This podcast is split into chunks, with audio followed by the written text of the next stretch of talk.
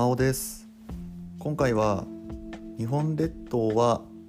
現在の形になるまでユーラシア大陸の一部だった。ということについてお話をしていこうと思います、えー、まずですね、えー、地球誕生からお話をしていこうかなと思うんですけれどもこれ、まあ、皆さんもご存知の方多いかなと思うんですが約46億年前に地球は誕生したというふうに言われております。はい、えその後40億年前くらいに、えー、海ができてで、えー、生命が誕生したと言われているんですけれどもこの海ができるっていうのがどんなふうにできるのかできていたのか気になってこう僕が調べてみたんですけど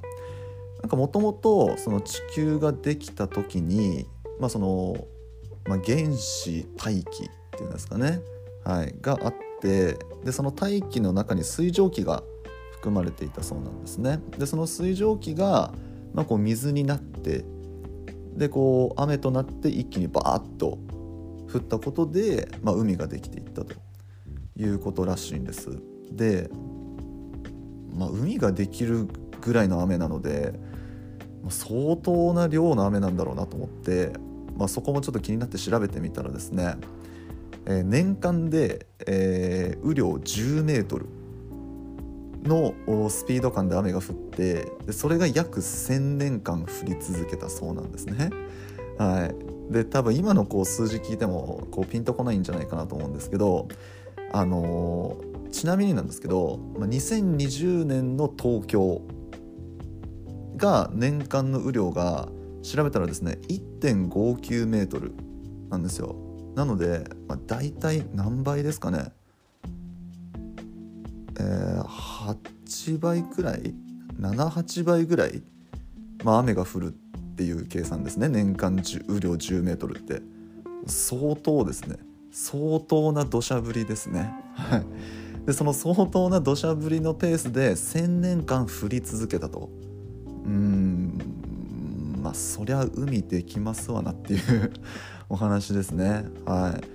い。ということで、まあ、海ができましてでまあその中で生命が誕生したと。でまあ生命って言ってもまあこう細菌みたいな、うんまあ本当にちっちゃいこう生命ですよね。はいまあ、それがこう、まあ、人間の祖先ですよね。うんまあ、その祖先のこうたん、ね、元であるその菌が誕生したというふうに言われています。はい、でそこからこうだいぶ、まあ、年月経ちまして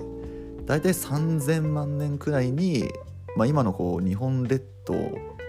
の、まあ、こう原始日本列島っていうんですかねが誕生し始めたというふうに言われています。まあ、こうどうやってできていったかというと巨大な地震なんかで、まあ、こう裂け目がねユーラシア大陸もともと大陸だったわけなんですけどその大陸からこうなんか裂け目ができ始めてでそれがこう、まあ、日本列島の始まりって言われてるそうです、まあ、だからイメージで言うと何て言うんですかねこうなんかちょっとずつ剥がれていったみたいな大きな大陸から少しずつ剥がれていって、まあ、それがこう元になってるっていう、まあ、そういう風なイメージじゃないですかね。はい、でまあその裂け目に、まあ、こう少しずつ海水が流入していってで、まあ、少しずつ引き離されていったよと、うん、いう話だそうです。はい、でこうさっきね巨大な地震で裂け目ができたっていう話をしたんですけどこれがあの、まあ、プレートの移動ですよね。はい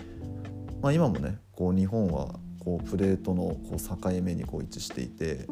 まあ、こう地殻変動が、ね、たくさん起こってて地震の原因になってますみたいなこう話は聞いたことある方多いんじゃないかなと思うんですけど、はい、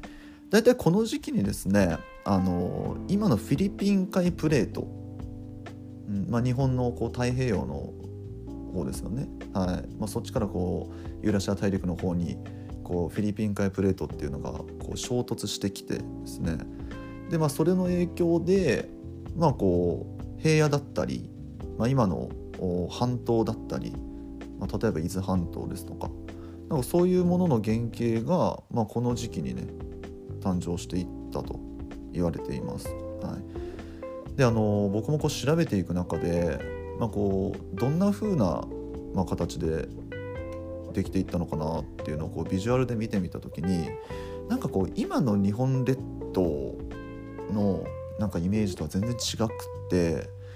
なんかこうちっちゃい島がそのユーラシア大陸にこうちょんちょんちょんちょんちょんちょんってこうなんかばらついてるっていう散らばっていたっていうなんかそんなような印象を、はい、受けました。はい、でそこからまたさらに年月経ってまあ300万年前くらいになりますと、まあ、大体こう僕らが想像する日本列島の形っていうのが、まあ、形成されていったということだそうです。でこれ皆さんご存知かなと思うんですけど最初は大陸と陸続きだったんですよね。はい、であの日本史のね教科書だとこう多分ここから記載されてる教科書が多いですよね。最初は日本列島はこう大陸と陸続きででこうなんか北からあのナウマンゾンが来てみたいなで南からは大津の時間が来てでなんかこう人々は狩猟採集の生活をしていましたみたいななんかそんなようなこう、うん、ことを学んだんじゃないかなと思うんですけどまさにこの時期と言われています。はい、で、まあ、最初ねあの陸続きだったんですけど、まあ、その陸続きだった原因っていうのが、えー、氷期だったから氷期っていうのはあの氷とあの時期の木を合わせて氷期ですね、はい、だったからというふうに言われています。でこの氷期っていうのがあの地球ってあの氷期と間氷期っていうその時期を、まあ、こう交互にローテーションしてるんですよね。間氷期っていうのはさっきの氷期の前に「間」っていう字をつけて間氷期って言うんですけど、まあ、要はその寒い時期とあったかい時期を、まあ、こう交互にローテーションしてるんですよね。はい、でこう氷期寒い時期ですと、まあ、あの例えば北極とか南極とかの氷が、まあ、こう水がね海水が氷になりますから、まあ、それによってこう海面がこう低下していって、でそれによってこうね陸続きだったよということですよね。でまあそこからまた時期がね経って1万年前くらいになると、まあ、今言ったその氷期の,、まあその時期が終わりまして、まあ、氷期の時期になったことで海水面が上がってで現在の日本列島の形になって、まあ、今に至るよと、はい、いうようなお話です。はい、でなんかこれなんか僕が聞いたことある話なんですけど、まあ、今海水面が上がって、まあ、現在の日本列島の形になったっていう話をお話をねさせていただいたんですけどなんか要は今は寒氷期なんですよね。比較的その地球的なローテーションでいうと暖かい時期暖かくなっている時期っていうふうなことがね言えるかなと思うんですけど今その地球が暖かくなるこう問題があるじゃないですか世界的に言われてる、はい。まあ、皆さん頭の中で今思い浮かべてる、まあ、5字熟熟語っていうんですかね、はい、5文字があるかなと思うんですけど地球温暖化ですよね。えー、でこの地球温暖化、まあ、こう原因がまあ、あの温室効果ガスって言われてますよね、まあ、あの二酸化炭素がメインの、はい。まあ、それが原因で地球がね暖かくなってしまっているよっていう問題っていうのはね皆さんご存知かなと思うんですがあの僕がこう、まあ、聞いた話聞いたことがあるお話これがね正しいかどうかは分かりませんし一つの説としてね聞いてほしいんですけど、